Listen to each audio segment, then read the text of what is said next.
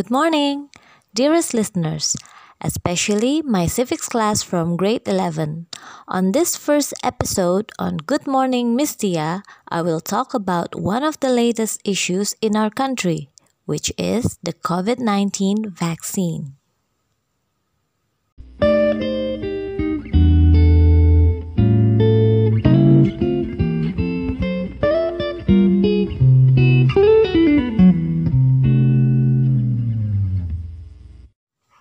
Seperti yang telah kita bahas melalui diskusi di dalam kelas, distribusi dan pelaksanaan program vaksinasi COVID-19 telah menimbulkan polemik di dalam masyarakat. Terdapat masyarakat yang pro, namun ada juga masyarakat yang kontra. Semua dengan latar belakang dan argumentasinya masing-masing. Polemik ini tidak kunjung berakhir Bahkan ketika Presiden Joko Widodo telah menjadi orang pertama yang divaksin sebagai penanda dimulainya program vaksinasi COVID-19 secara nasional pada 13 Januari 2021 lalu. Hari ini kita akan telusuri lebih jauh informasi mengenai vaksin COVID-19 dan bagaimana sebenarnya perannya dalam meredam pandemi di tengah masyarakat, khususnya di Indonesia. Informasi yang tepat akan sangat bermanfaat untuk menghindari kesesatan dalam berpikir dan bertindak. Untuk itu, saya telah mengundang representasi dari World Health Organization yang akan bercerita mengenai vaksin COVID-19.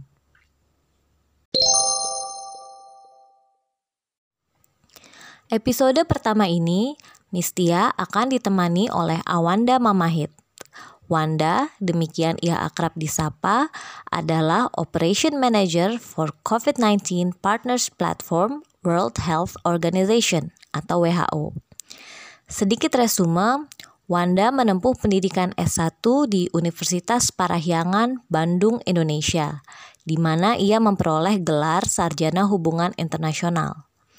Wanda kemudian melanjutkan studi S2 di Webster University George Herbert Walker School of Business and Technologies, Geneva, Switzerland. Di sana ia meraih gelar Masters of Art, Business and Management. Saat ini Wanda berdomisili di Geneva, Switzerland bersama keluarganya. Dalam episode pertama ini, Wanda akan berbagi soal vaksin COVID-19. Mari kita mulai. Enjoy the podcast.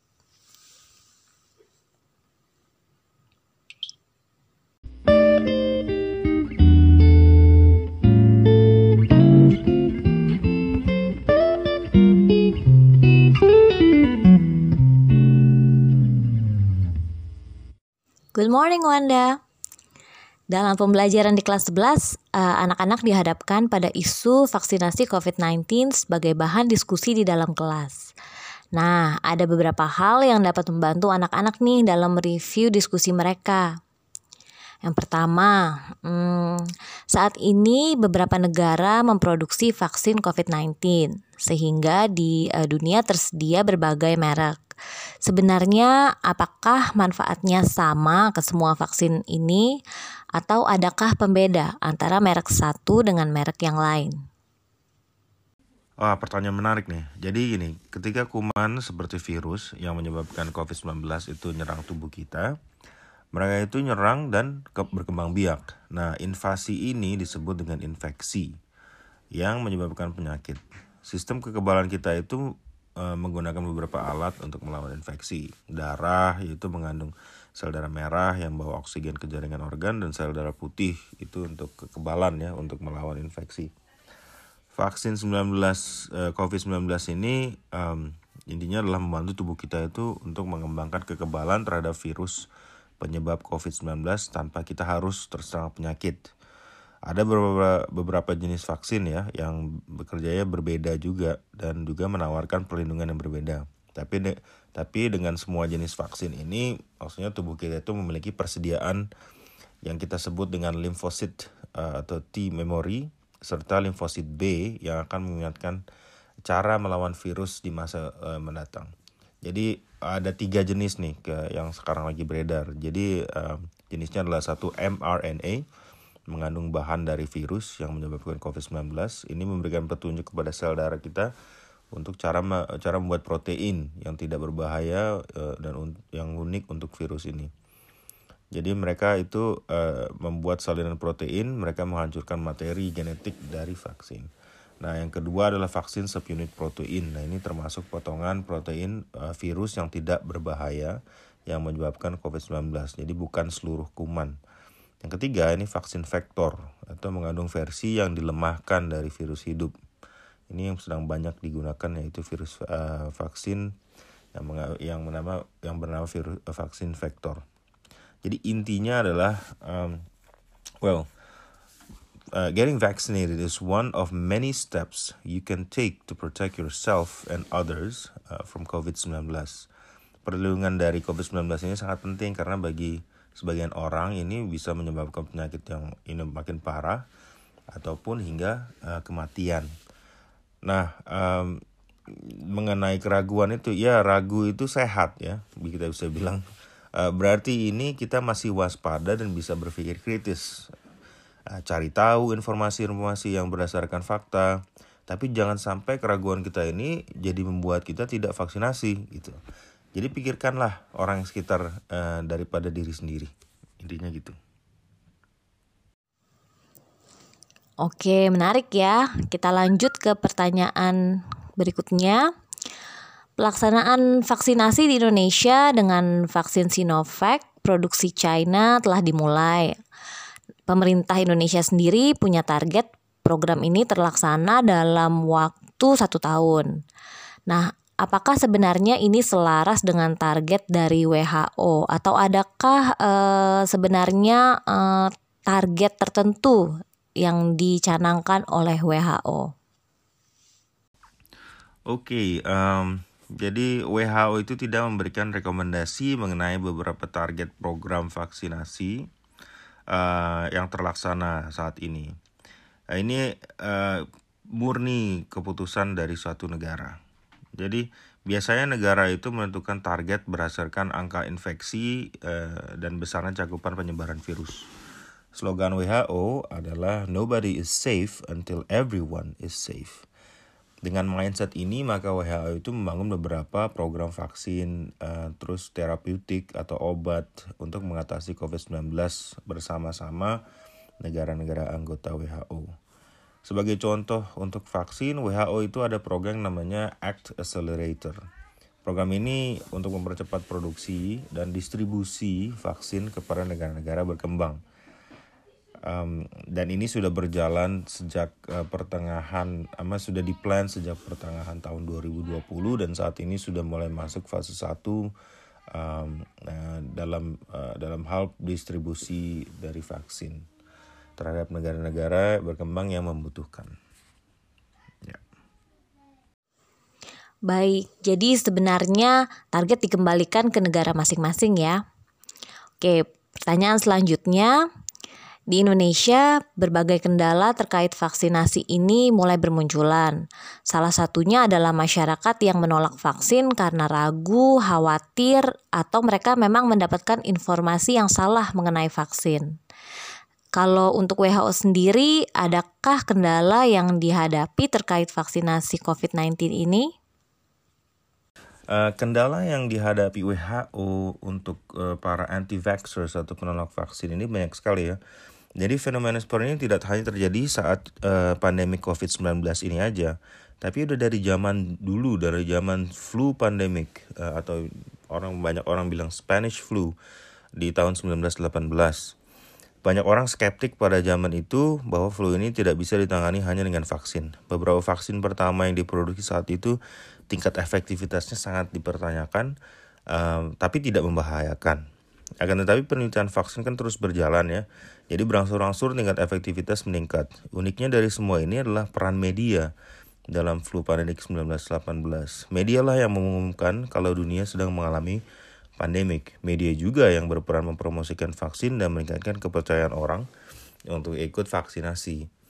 Uh, coba kita fast forward dari situasi saat ini adalah penyebaran informasi justru menjadi pisau bermata dua menurut saya ya. Sebagian besar tugas pokok dari WHO adalah mengendalikan apa yang dinamakan uh, infodemic saat ini. kalau pandemi itu berbicara mengenai penyebaran virus yang cepat dan cross country uh, globally uh, intinya. Nah, infodemic ini sama sama aja konsepnya tapi uh, hanya virusnya diganti dengan informasi. Nah, informasi ini informasi bisa ya informasi yang tidak benar dan tanpa bukti fakta, ta tanpa bukti sains juga. Jadi bahkan saat ini WHO itu menciptakan unit khusus atau task force untuk memerangi topik ini uh, untuk memerangi topik ini khususnya infodemic. Uh, inisiatif ini telah disambut baik oleh beberapa uh, organisasi internasional lainnya seperti you know, para UN agencies. Di ini UN agencies saya berbicara mengenai UNICEF, UNDP, UNHCR, um, dan many other UN dan juga sister agency seperti WHO yaitu uh, organisasi saya sendiri uh, tempat saya bekerja ITC itu Trade Center uh, terus ITU Telecommunication itu uh, and then Global Fund dan juga World Trade Organization atau WTO dan lain dan banyak organisasi lainnya juga um, ya yeah. tapi um, well kalau misal mau bicara lebih banyak mengenai anti vax um, ini mungkin untuk pembahasan lain waktu Iya betul, kalau bicara soal anti-vax pasti nggak akan ada habisnya dan butuh satu sesi sendiri kayaknya ya. Kita lanjut aja ke pertanyaan selanjutnya. Eh, ketika terjadi polemik dalam masyarakat dunia terkait vaksin COVID-19 ini, peran apa yang bisa dilakukan WHO dalam mensupport pemerintah negara tersebut, ya khususnya untuk meredam polemik? Wah menarik nih uh, pertanyaannya. Uh, memang benar saat ini banyak berita simpang siur yang beredar yang mana kebenarannya itu sangat dipertanyakan. Banyak orang yang lihat berita di Facebook atau Instagram atau WhatsApp terus karena mereka pikir ini logis dan masuk akal, langsunglah di forward ke banyak orang. Padahal suatu hal yang logis dan masuk akal ini belum tentu berbasis fakta, apalagi uh, apalagi banyak berita medis di, di dalam situ. Nah, dalam hal ini WHO itu um, menggandeng ya istilahnya uh, raksasa-raksasa media sosial seperti Facebook tadi, Google, uh, Instagram, Twitter, bahkan TikTok atau badan media sosial lainnya untuk bersama-sama untuk uh, memerangi berita-berita yang simpang siur. Dan selalu untuk Google ini, Google ini selalu melampirkan website WHO atau CDC untuk pesan-pesan yang terkait dengan COVID-19 agar para pembaca itu bisa langsung cross check sendiri mengenai kebenaran berita ini. So udah di sudah dicipta apa istilahnya sudah di di build uh, untuk mempermudah kita untuk langsung bisa cross check. Jadi digunakanlah fasilitas ini. WHO ini juga banyak kolaborasi dengan public figure. Nah tahun lalu sendiri ini setidaknya ada dua konser besar ya saya sendiri penggemar musik jadi ini merupakan salah satu breakthrough kalau menurut saya. Dua tahun eh, tahun lalu ini setidaknya ada dua konser besar secara virtual yang diselenggarakan oleh gabungan musisi-musisi terkenal di US bersama-sama uh, mereka mengadakan acara konser virtual atau konser uh, stay at home pada saat itu untuk menggalang dana untuk membantu negara-negara uh, yang untuk merespon pada COVID-19 ini um, tindakan spesifik terhadap negara um, yaitu mungkin ini ya lebih arah memberikan bantuan uh, seperti mandat WHO memberikan bantuan pedoman-pedoman serta informasi yang tepat guna berdasarkan fakta khususnya pada Kementerian Kesehatan agar bisa disebar lew uh, sebarluaskan lewat iklan layanan masyarakat atau media komunikasi lainnya. Kita juga bekerja sama dengan kantor-kantor WHO yang ada di hampir seluruh negara di dunia Uh, ini untuk memberikan bimbingan uh, atau uh, ya bimbingan terhadap staff uh, preparedness and response dari suatu negara uh, terhadap baik itu pandemik atau bencana ini untuk uh, lebih ke arah kebijakan-kebijakan kesehatan yang akan di di uh, dibuat uh, istilahnya uh, di, di dan diimplementasikan di negara tersebut.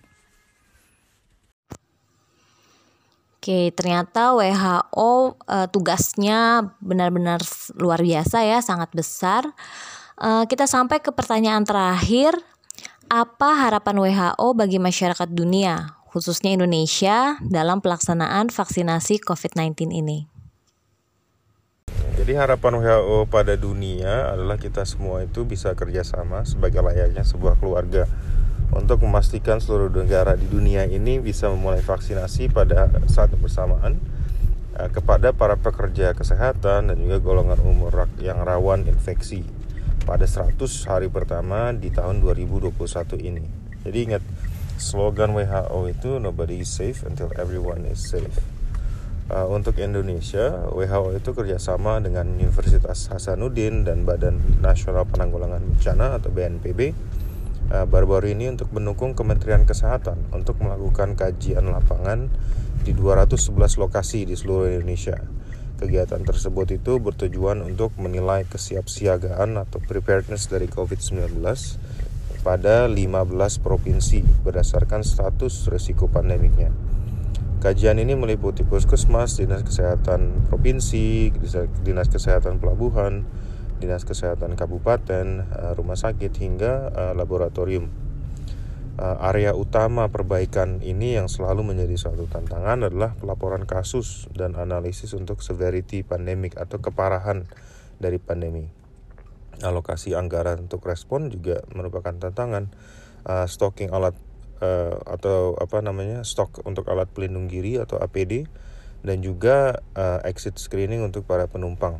Jadi kajian selanjutnya itu adalah adalah untuk mengidentifikasi kekurangan dan keterbatasan sistem kesehatan di provinsi seperti ketersediaan ICU dan fasilitas lainnya jika terjadi peningkatan kasus COVID-19. Uh, laboratorium penguji COVID-19 juga mengalami tantangan.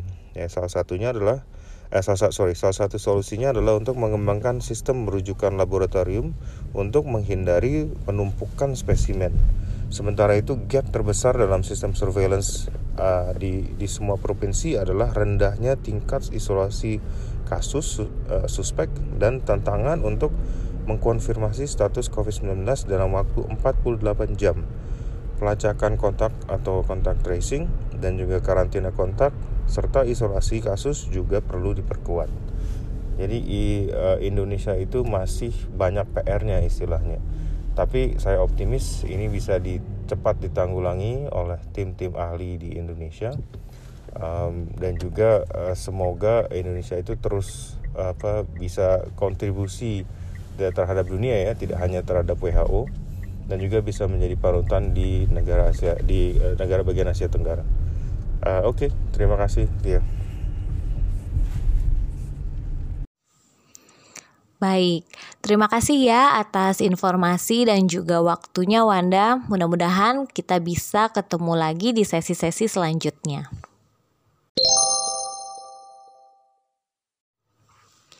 Menarik sekali pembahasan kita di episode pertama ini. Begitu banyak informasi yang dapat kita cerna langsung dari organisasi kesehatan yang memang mengampu seluruh isu kesehatan di tingkat dunia. Penting untuk digarisbawahi, vaksin merupakan upaya untuk meredam pandemi. Vaksin tidak hanya untuk kepentingan satu orang semata, namun sejatinya untuk kepentingan bersama. Dengan semakin banyak yang kebal terhadap virus, maka semakin banyak pula yang terlindungi dan harapannya pandemi segera usai. Informasi yang jelas dan tepat juga sangat diperlukan agar masyarakat tidak terlarut dalam informasi sesat maupun opini yang tidak bertanggung jawab. Informasi yang kita terima hari ini tentu sangat bermanfaat untuk meluruskan berbagai hal tentang vaksin yang kerap menimbulkan polemik tak berkesudahan di masyarakat. Mari kita berikan yang terbaik untuk negeri kita, Indonesia tercinta. Ingat, nobody is safe until everyone is safe. Terima kasih sudah mendengarkan. Good morning, Miss Tia. See you on the next episode.